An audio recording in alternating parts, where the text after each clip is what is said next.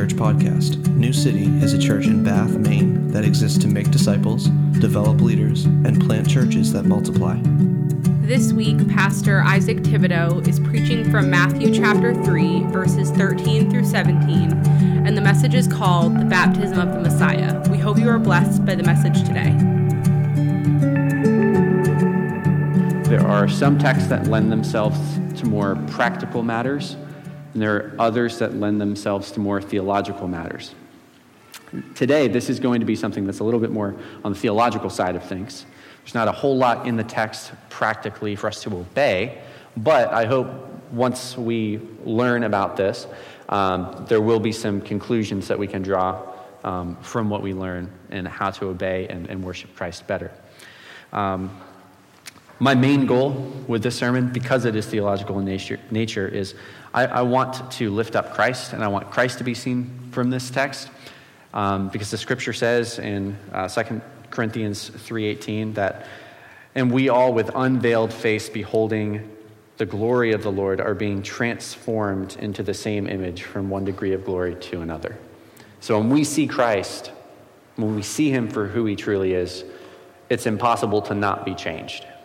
It's impossible to not be changed. When we see him, we will be transformed. When we see and believe, we'll be transformed. So I hope that is um, that's that will be the case today. So I'll tell you right off the bat what the main point of the sermon is, um, just so we're all headed in the same direction. Um, the main point of this passage is that Jesus is anointed as the Messiah and recognized as God's Son.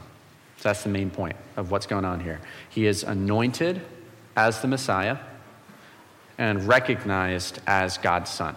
So that's what this, this passage is about. So if you want to go home now, you can. That's fine. You heard the sermon already. You're good. Just kidding. Might be warmer back home, but stay here. okay, so um, the first thing we're going to do in verses 13 to 14, we see um, some of the background. Joel preached last week about um, John's baptism and uh, John the Baptist specifically, um, and he um, brought up some absolutely excellent points that I want to piggyback off of at the beginning of the sermon um, so that it helps fill the context for uh, Jesus' baptism. So, we're going to talk a little bit about what this baptism even was about to begin with, what the, the baptism of the Jews was about. Because when we just read the, what we just read there in, in the Gospel of Matthew, without knowing the historical context, we might be tempted to think that this baptism of John was a new thing that he invented, um, just as sort of this cool thing hey, let's get in the river and, you know, we'll, we'll dunk you in and you're going to stop sinning. like, that's, that's not what it was. There's a, there's a huge context, historical context to what baptism was for the Jews. Uh, baptism was a very common practice in that day. For hundreds of years, it had been. But it wasn't, it didn't mean the same things that Christian baptism means for us today, which is why we can get a little confused when we read this. So we're going to talk a little bit about what that background is so it makes sense. Um, so, in, in the few centuries before Jesus came, baptism was a practice that the Jews created to, uh, at, in case a Gentile wanted to convert to Judaism, in case a Gentile wanted to become part of Israel. So there were many things that Gentiles had to do. Um, they, if they were male, they had to be circumcised if they wanted to be part of Israel. Um, they had to obey all the, the Mosaic code, so not just the moral laws, but also the ritual laws and the, all those things like that, like sacrifices and abstaining from certain foods. You had to do that. Um, but one thing they, um, they designed, or, or, one practice they, they came up with, a ritual, was baptism. And what that symbolized was the crossing of the Red Sea and the crossing of the Jordan. That's what baptism symbolized. Because Israel had crossed the Red Sea and crossed the Jordan in their history, even though every individual uh, uh, Israelite after did not do that, they did in their ancestors. Through their ancestors, they crossed the Red Sea and the Jordan. Gentiles didn't have that background. They weren't the physical seed of Abraham and of, and, uh, of Isaac and Jacob and all the tribes. They, they didn't have that history. So, in order to identify them with that history, they would be baptized. That's why it's significant that he's baptizing in the Jordan River. Jordan River is connected to when the Israelites were leaving the wilderness and entering the promised land.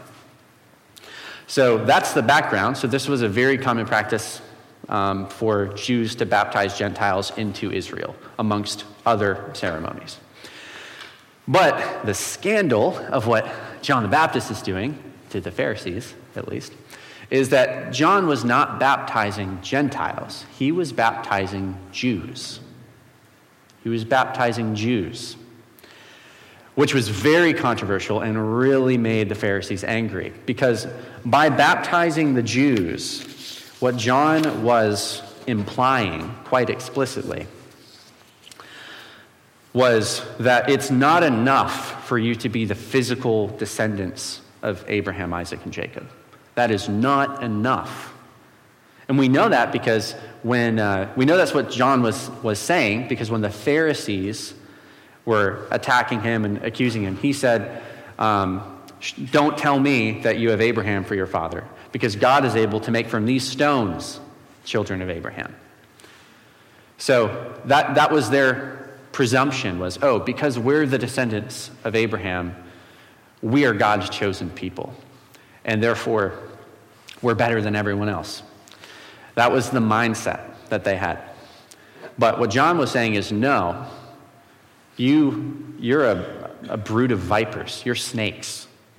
You don't, you're not truly Abraham's child. You're not, you're not a son of Abraham. Sons of Abraham obey God, they have the faith of Abraham.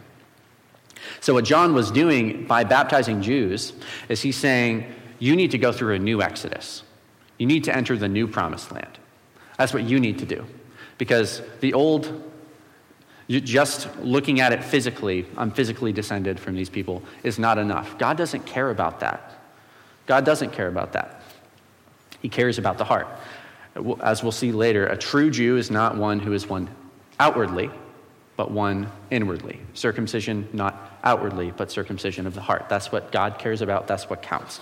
And we'll, we'll get into that a little bit, a little bit more. But what John is doing here in his mission, as Joel covered last week, is he's preparing the way for the Messiah. He's preparing the way. And just, just listen to this, um, this passage from Isaiah 40 that John the Baptist quotes to the Pharisees um, in, other, in the other Gospels. He says, The voice of one crying in the wilderness, Prepare the way of the Lord, make his path straight. Every valley shall be filled, and every mountain and hill shall be made low, and the crooked shall become straight, and the rough places shall become level ways, and all flesh shall see the salvation of God. So John was preparing the way for the Messiah by telling the Jews at the time hey, the Messiah is coming. You need to repent. You need to go through a new exodus that he's going to bring. You need to be ready for this because this is big. What the Messiah is going to do you, you, your heart needs to be right with God in order to, to take part in this. So all of that, all of that is, we could obviously go way more into that, but that, that's just some background as to why this baptism is so significant. So now we're going to talk about what it meant for Jesus with all that background in mind. So, no doubt, most, if not all of you, have heard sermons, or at least in a sermon, heard a reference to the baptism of Jesus. And um, there are many reasons um, that people have postulated or suspected um, as to why Jesus got baptized. And I'll just rattle off a couple of them that you guys have probably heard before. Um, so, uh, he was baptized for our example. So, he was baptized because we're supposed to get baptized. He was baptized first so we could follow in his footsteps, that kind of thing. Um, others have said it symbolized his death and resurrection. It was like a precursor to that, his death and resurrection. Um, others have said he baptized, he was baptized to identify with us in our sins. So obviously he never sinned, but he got baptized to identify with us in, in our sins. Um, now, and there's you know several other reasons. Um, and I don't think any of those are particularly wrong by any means. I think there's uh, aspects of truth to all of those, really. Um, but I don't think those are the central reasons why Jesus was baptized. I think there are at least two major things um, that we can see right from the Gospel of Matthew that maybe, um, if we're not looking carefully, we, we, might miss, but I actually think they are the two reasons, main reasons why Jesus was baptized. So I'll tell you um, both of them up front, and we'll, we'll dig into each of them within the Gospel of Matthew and other passages of Scripture. Um, so the first is Jesus was baptized to anoint him as the Messiah. So, this is his anointing ceremony as the Messiah and God's Son. The second, Jesus is replaying or retelling in his life the story of Israel. In his life, he is replaying or retelling the story of Israel. He's fulfilling Israel. So we're going to talk about both of those. First, we're going to talk about the anointing as Messiah. So let's look right into our text here at verse 15. It says, But Jesus answered him, this is John talking to John the Baptist, let it be so now, for thus it is fitting for us to fulfill all righteousness. To fulfill all righteousness. So that to us seems pretty vague. Fulfill all righteousness. What exactly does that mean? Obviously, it was not vague to the readers, the original audience of this letter and to the hearers of Jesus saying these things because Matthew does not take the time to explain what that means. Whereas the other gospel writers, um, and even Matthew sometimes, when there were certain things that his context, the people he's writing to, would not understand, they would explain, like, what, what this means. Obviously, the Jews in the first century knew what fulfill all righteousness meant. So we're going we're gonna see that here. Um, right, right in the, uh, the context of this, what do we see immediately? We see Jesus is baptized, and then right after that, he goes into the wilderness. And then he picks his disciples and he, he starts his ministry. So, this is the starting point of his messianic ministry. Before this, he did not make himself known as the Messiah. People knew, a few people knew that he was the Messiah. Obviously, his, his family and um, some other people, John the Baptist and, and others. But he had not made himself known until this point was the, the start of that, the messianic ministry that he had. so, one thing that I think is so awesome about this think back to this, uh, like first, the book of First Samuel. Samuel was a prophet during the time of King Saul and King David. And King Saul, of course, was the first king of Israel. And he started out really good. And then, because of pride, he, he fell away and he, he, he disobeyed God. And um, God eventually took the throne from him. And then what happened? While Saul was still king, while he was still king, God told Samuel, to go and anoint one of the sons of Jesse as king. And eventually, that, after going through all the brothers, uh, it eventually uh, landed on David the youngest. That was the one God wanted to be king. So while Saul was still king, David was anointed by the prophet to be king. He didn't actually become king at that point, he became king later on. But he was anointed as king. And that is exactly what we see here in Jesus' baptism. We see the prophet, the last Old Testament prophet, John the Baptist, anointing the king, Jesus, before he actually became king. And when did he become king? He became king through his death, resurrection, and ascension, where he is now seated at the right hand. And we're going to get into that later. But um, so his anointing was his baptism his, inaugur- his, his actual, um, uh, what's the word for it? it? Starts with a C. Coronation. That's it. Thank you, guys. I've used it before. No, forgot it now. Uh, it's in my notes somewhere. Um, he was inaugurated as king at the baptism, and he is coronated, actually crowned as king through his death, resurrection, and ascension. Okay? So we can get into that a little bit more later, but I wanted to make sure that's clear right up front. Um, that th- this is so cool that we see the prophet anointing the king. And this is the pattern we see through Israel's history. And now the final prophet of the Old Covenant anoints the one who will bring about the new covenant, the new king. It's just, it's just glorious. It's so awesome to see, right? It's, I, I think, it's, I think it's awesome. Um, and so, so that's why John the Baptist's role is, is so important. It's, it's massive here. But Jesus came as the Messiah. And one thing that will be helpful for us to know is there were actually multiple Messiahs. Messiah just means anointed one. And all the kings of Israel were anointed, they were anointed ones. But the whole of the scripture is anticipating the Messiah, not just a Messiah, not just a anointed one, but the anointed one who would come. Um, just like with all the kings, there were really good kings in Israel, but none of them were quite there. None of them were what the world needed. None of them could have fulfilled all of God's uh, commands and promises and all of these things. So God actually became a man and became king himself. And uh, that, that's the, one of the many glories of the gospel. But let's look at our text in Matthew 3 to get a little bit more of a full picture as to what is being said here regarding Jesus as the Messiah. Um, so, again, this is something that we can like, we don't have to pull it out of left field anywhere. We can look right in this text and see what it means for Jesus to be baptized and the connection of him as the Messiah. So, right in verse 17, um, I'm sorry, let's, verse 16. So, Jesus is baptized, says, And when Jesus was baptized, immediately he went up from the water, and behold, the heavens were opened to him. And he saw the Spirit of God descending like a dove and coming to rest on him. And behold, a voice from heaven said, This is my beloved Son, with whom I am well pleased. This is my beloved Son, with whom I am well pleased. So there are two Old Testament passages that God the Father quotes to God the Son, two Old Testament passages together. The first is, This is my beloved Son. That's from Psalm chapter 2. The second is, With whom I am well pleased, which is Isaiah 42. So if you want to turn in your Bible right now, go to Psalm chapter 2. Psalm 2.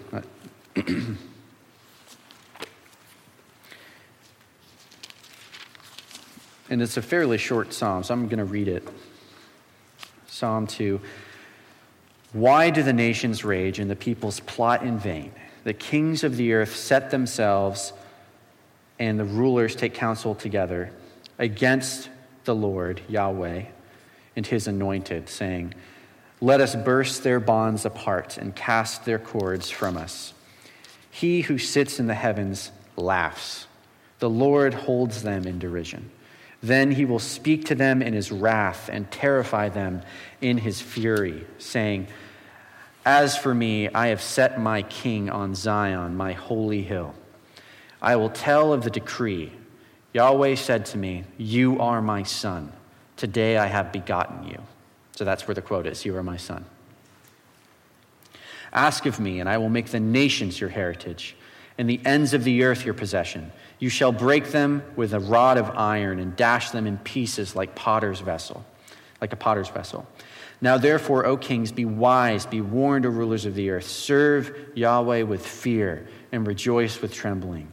Kiss the Son, lest he be angry and you perish in the way for his wrath is quickly kindled. Blessed are all who take refuge in him. So you can see God the Father quoting that psalm at the moment of Jesus' baptism is clearly a connection to Jesus' kingship as the Messiah. Clearly. Because that psalm, like that, right in the middle of that psalm is what the Father quotes to him You are my son. This, this is what it's connected to. You are my son. So, what we see, what I want us to see is in, we see two aspects of Jesus' messianic ministry in the two passages that the Father quotes to the Son. First, we see his, his kingship as a, as, a, as a lion, like a lion like king. And then we see his servanthood, his servant's heart, his gentleness like a lamb in the second half in Isaiah 42, which we'll get to in a second. But I want us to just camp out on this um, for just a second, the, the aspect of his kingship like a lion here. Because clearly in this psalm, like no one's messing with this king. No one is messing with this king. That all the kings of the earth are conspiring. Let's break apart their bonds. God's law. We hate God's law because we love our sin. And it's just like they feel the weight of God's law on them, crushing them and binding them. And they, they're like, oh, yeah, we're going to we're going to rebel against God. He's not going to be able to tell us what to do. And what does it say in that psalm? What does God do? He sits in the heavens and he laughs. He laughs. Who are you, oh man? Who are you? I'm the God of the universe. You can do nothing against me.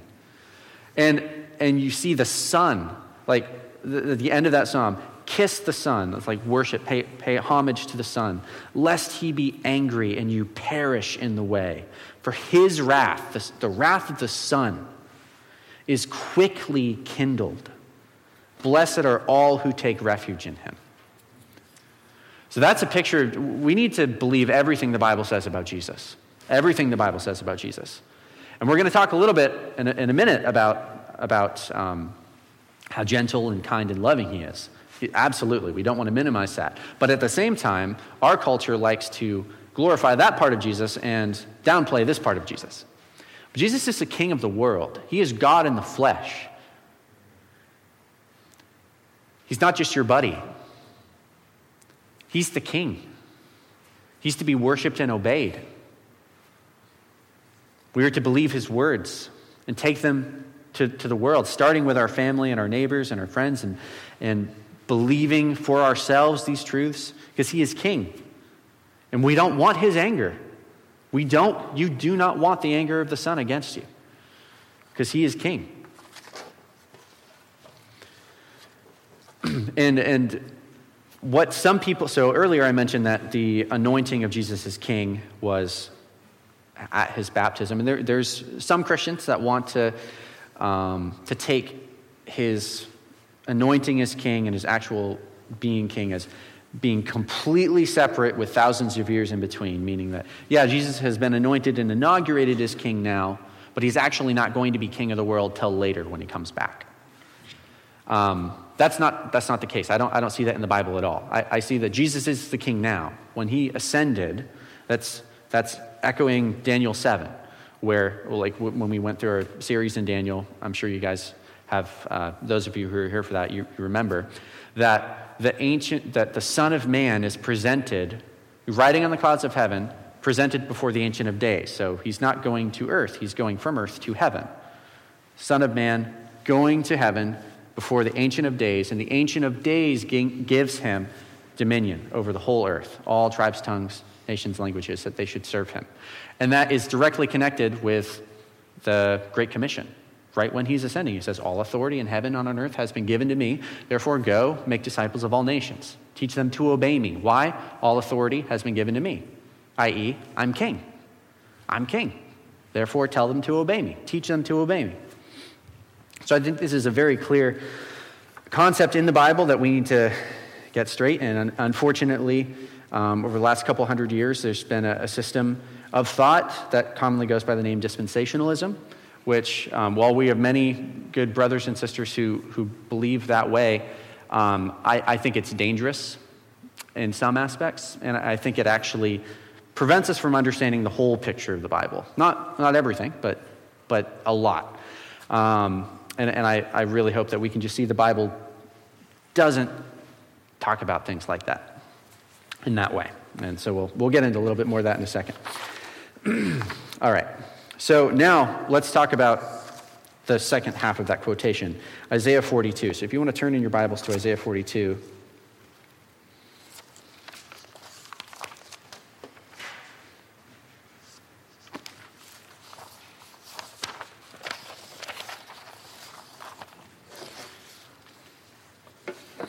So if you remember said, This is my beloved Son, with whom I am well pleased. Or another way you could translate that is, In whom my soul delights. And that's exactly what we see here in Isaiah 42. Behold, my servant, whom I uphold, my chosen, in whom my soul delights. I have put my spirit upon him. He will bring forth justice to the nations. He will not cry aloud or lift up his voice or make it heard in the street. A bruised reed he shall not break, and a faintly burning wick he will not quench. He will faithfully bring forth justice. He will not grow faint or be discouraged until he has established justice in the earth, and the coastlands wait for his law. So here I want us to see just some, some aspects of Jesus that are, that are just so glorious, again, uh, in his humility and his love. So we see he will not cry aloud or lift up his voice or make it heard in the streets. That, that shows his humility. He's not proclaiming himself around. Uh, and in fact, that's the interesting thing about Jesus. When Jesus came, he actually tried to conceal his messianic identity many times because he was coming to accomplish the death, burial, and resurrection and then have his disciples and us proclaim him. So it's, not, it's pretty rare that he's proclaiming himself. Other than to the Pharisees, he does that a lot. And that, a lot of that's really just an indictment on them. He's showing, you know, you don't really have the Father because if you did, you would accept me. Um, but he didn't go around bringing attention to himself, like, look at me, look at me. He could have done that, and he's the only person in the whole universe who could have done that, and it would have not been a sin. Um, but he didn't. He came humbly and let his followers proclaim him, which is what our job is. Um, so we see his humility. Then we see his, his gentleness. A bruised reed he will not break, and a faintly burning wick he will not quench. His gentleness. And like that, that's us, guys. That's us as sinners. We are bruised reeds, and we are faintly burning wicks as Christians. That's what we are, because we're weak. We sin.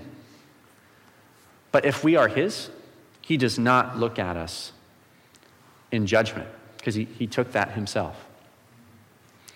He looks at us with gentleness and compassion if we are His, with compassion. He knows we're sinners.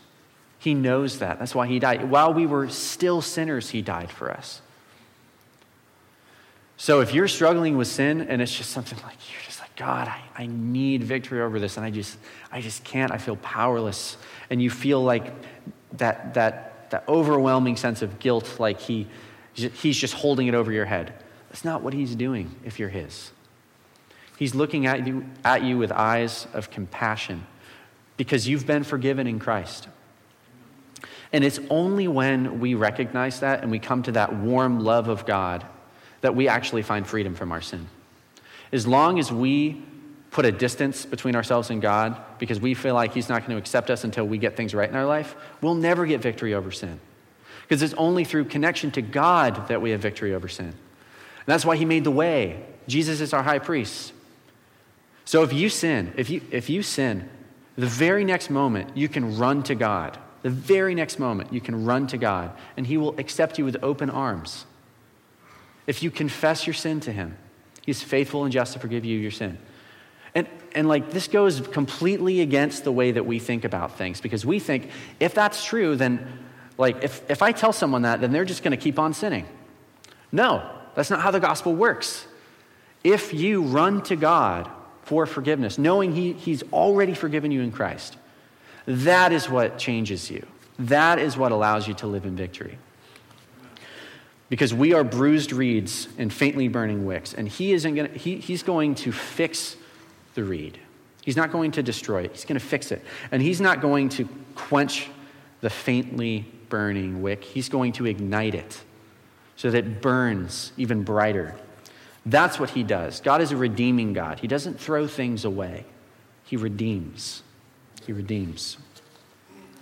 And then we see in this passage that he's just. He will bring he will faithfully bring forth justice to the nation. So he's completely righteous in everything he does. And then he's patient. He will not grow faint or discouraged until he has established justice in the earth. And the coastlands wait for his law. So right now, he's being patient. Right now, he's being patient. And he's not going to grow discouraged until he's established justice in the earth. Till his gospel, his law, the law of Christ has been proclaimed in the whole world. That's the commission he gave us to do. And he's not going to grow faint or weary until that is accomplished. So I hope we see that. I hope we see just how glorious Christ is here. There's more I wanted to say, but I think for the sake of time, if we're going to get to the second point, we'll need to move forward here.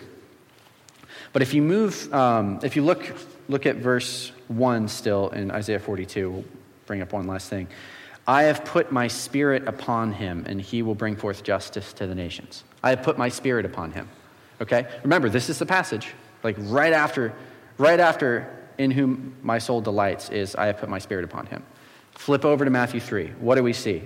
We see the Spirit of God descending on him like a dove. Okay? So, a fulfillment of this passage is happening right before our eyes in Matthew 3. I will put my spirit upon him. That's what we see here in his baptism. The Spirit of God comes. And what that means, the, the Spirit of God, it's, it's for the sake of his messianic ministry.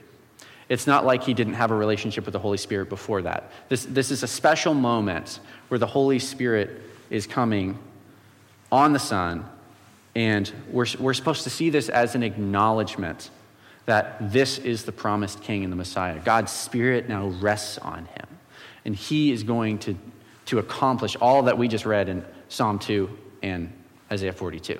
That's the connection we're supposed to draw. Just seeing that full orb picture of what Jesus is doing. It's, it's glorious. So, the final point. So, we, we mentioned how the main thing, I think, is that this is the anointing of Jesus as the Messiah. The second, which is, I think, equally glorious, is that Jesus is reenacting the story of Israel in his life. He's replaying the story of Israel in his life. So I'm going to bring out a couple things here, I'll, I'll, I'll read off. And um, we're going to compare Israel's history to Jesus' life. And we're just going to see these connections, I think, quite clearly. So, first of all, Jesus had a miraculous birth, right? Miraculous birth, virgin birth. But so did Israel. The nation of Israel had a miraculous birth. It wasn't a virgin birth, but Sarah had already gone through menopause. She could not give birth. She was like 90. she was quite old. And Abraham was nearly 100. That's a miraculous birth, all right. that is. Um, everything's miraculous about that. So we have a miraculous birth, okay?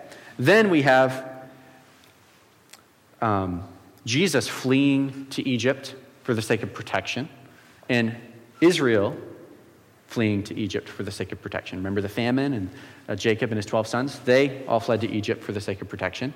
And then they left Egypt and came to the promised land. Jesus did that. He came back to Israel and so did um, Israel. They, they crossed the Red Sea and came back to, to the Promised Land.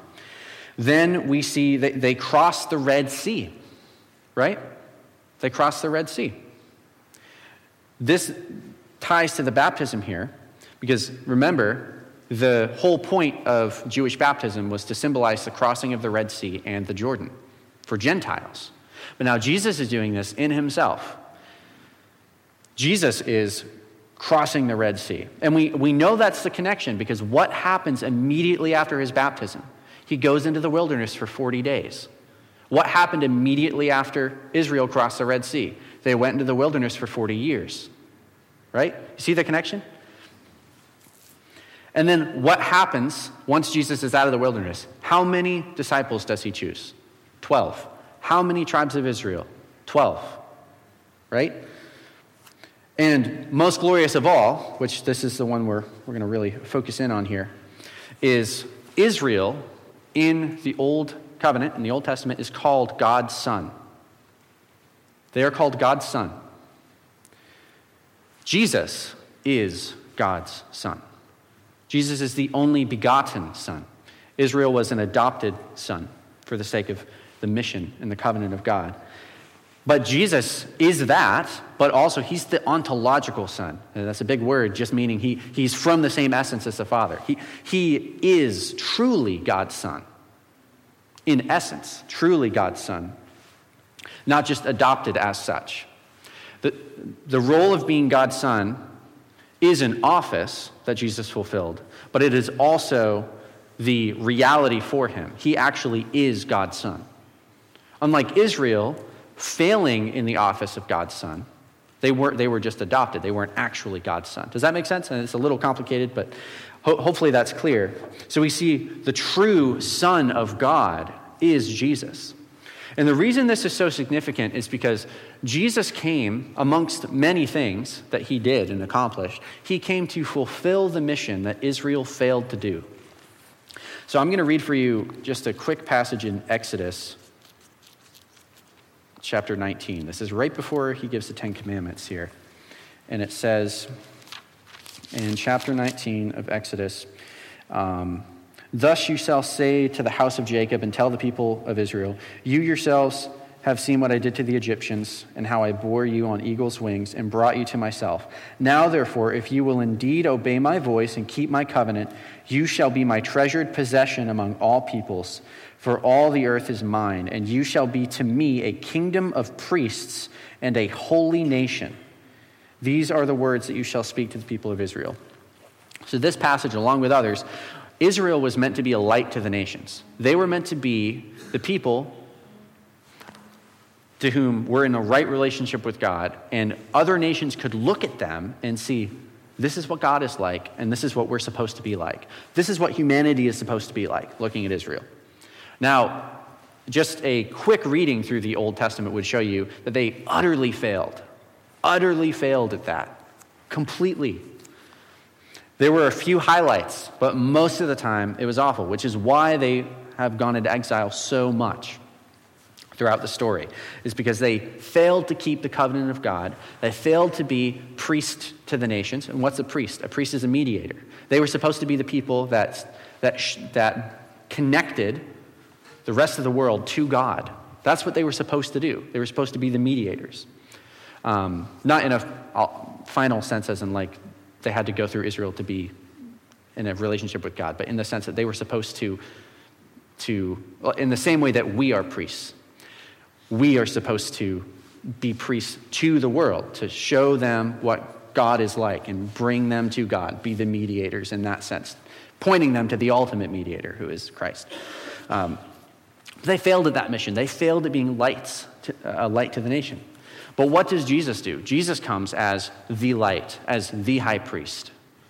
Jesus comes to fulfill and take up the mantle of what they failed to do. They failed to keep the covenant. Well, guess what? Jesus keeps the covenant. He fulfills the law, He does all of it Himself. And what I want us to understand is that Jesus is Israel. Jesus is the fulfillment of Israel. That's where it was all going the whole time. And I'm going to show you some passages of Scripture so you see that, and then we're going to draw some application, and we will be done. But I really want us to see this because I think it is extremely glorious. So, Romans chapter 2, verses 25 to 29 says, For the circumcision indeed is of value, for circumcision indeed is of value if you obey the law, but if you break the law, your circumcision becomes uncircumcision. So if a man who is uncircumcised keeps the precepts of the law, will not his uncircumcision be regarded as circumcision? Then he who is physically circumcised but keeps the law will condemn you who have the written code for and circumcision but break the law. For no one is a Jew who is merely one outwardly, nor is circumcision outward and physical, but a Jew is one inwardly. And circumcision is a matter of the heart, by the Spirit, not by the letter his praise is not from man, but from God. So, what Paul's doing in this passage is he is defining no, just because you are a just because you are physically circumcised, which was the sign of the covenant that God made with Israel, um, it doesn't mean that um, you're in the right with God. It doesn't mean you're a Jew. So he, he's saying you're not actually a Jew. You're not actually God's people if you're just merely circumcised. You need to be circumcised in heart. You need to obey Torah. You need to obey the law to be counted as Israel, which flies in the face of what the Jews believed in that day. And quite frankly, and I don't mean to be offensive here, but it does fly in the face of what many dispensationalists say, where they want to hold the church and Israel completely separate and God has two different peoples. I, I just don't see that in the Bible.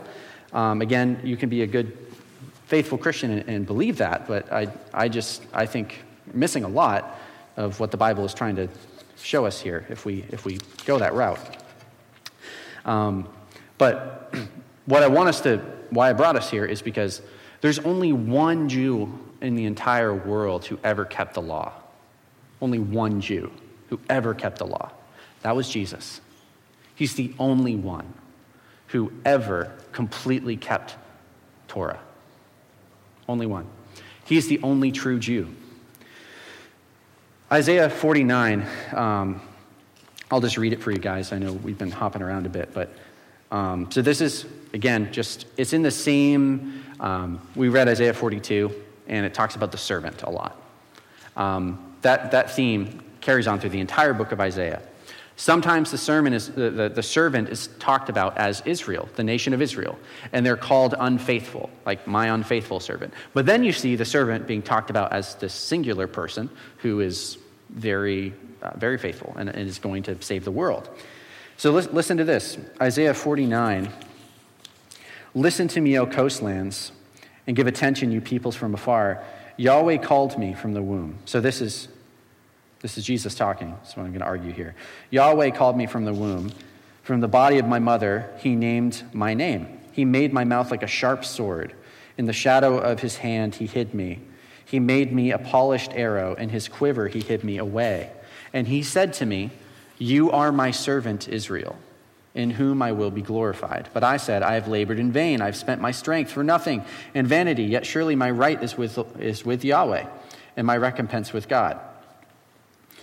And now Yahweh says, He who formed me in the womb to be his servant, to bring back, to bring Jacob back to him, and that Israel might be gathered to him. For I am honored in the eyes of Yahweh, and my God has become my strength. And if you just go on, this is all talking about this servant, this person, is going to bring about the redemption of Israel. Okay? This, and he is called Israel. The Father calls him Israel. So, to bring this all to a head, I, I want to go to Galatians chapter 3, verse 16, and this will be the last scripture that I reference here to summarize what, and then we'll get to some um, conclu- the conclusion and how this can affect us. So, Galatians 3:16. Um, in this context, Paul is discussing the promises of God and, and how the promises of God are fulfilled and come to his people, whether it's through obeying the law or through believing the promise made to Abraham. And in chapter 3, he says this Now the promises were made to Abraham and to his offspring. Promises. So that would be the promises of being a light to the nations, justification by faith, um, the land promises, all of the promises that God made to Abraham, okay? Were made to Abraham and his offspring. Continue on with the verse, verse 16 in Galatians 3. It does not say, and to offsprings, referring to many, but referring to one, and to your offspring, who is Christ. So, to summarize, what Paul is saying here is all of God's promises to his people, to, to Abraham, were made to two people. All of the promises were made to two people Abraham and Jesus. That's what he's saying. All of God's promises for his people were made to Abraham, who never actually saw them fulfilled, but ultimately to Jesus, which is where it gets so practical for us as I'm drawing this conclusion to the sermon now. We are in Christ, and all of God's promises find their yes in him. So, the glory of this that I want us to see that I think the scriptures and what God wants us to see from this is that Christ is the fulfillment of all of it. And we are to look to Him for all of those promises to be fulfilled. All of the land promises, all of the promises of, of, um, of being fruitful and having um, eternal life and ev- everything, all of it is all caught up in Him. And He, through His kingdom, is going to bring that about in the world, ultimately, when he comes back in the consummation, when the new heavens and new earth are here. This is where all those promises will be completely and fully realized for all of God's people on a new earth where, where righteousness dwells and no sin, there's no death. That is our hope. That is our hope. And the, the reason this is so practical for us is because when you read the Old Testament, when you read the Old Covenant, and you see these promises made to his people, they are for us through Christ. They are for us through Christ. And this is why the Jews got so mad at the Christians, because they're like, no, those are for us. Those promises are for us. And what God is saying is, no, you aren't really Israel. You're only Israel if you have the faith of Abraham. Christ is true Israel. And therefore, because we are in him, we are counted as co heirs. We're counted as true Israel in him. And it, it's, it's glorious. And, and, you know, a lot of, some people find that offensive. But I just think that's what the New Testament is saying. And, it, and it's glorious. It's wonderful because this, that allows us to read the entirety of the Bible and just see it's all about Christ from beginning to end. It's not, we're not supposed to read it and go, oh, I want some land over there. Like, no, that's not, it's about Christ. And guess what? You're going to get the land. It's called the new earth. That's what it is. That's what it was anticipating the whole time. That's what it was about. So, like, um, like I read at the beginning, when we see Christ and we're transformed, this is what I want us when we read the Bible. Like, we should be seeing Christ and just see how marvelous and wonderful He is. Just all that He did. There's so many layers and aspects to what He did for us that there's, we, could just, we could just bask in it forever and still not completely grasp all that He has done. So, so read your Bibles and believe what you read, but see it through the lens of Christ and what he did. Because that's what it's all about from beginning to end. God, thank you so much for your word. Thank you so much for Christ and what he did. Um, these, are, these are deep waters that we have, we have gone through today, Lord, but we see the glory of Christ. We see he is our Messiah, he is our King, he is the servant, he is true Israel. He's the one who all of your promises are yes and amen in Him. All of them are. And praise you, Lord, that we are in Him as well.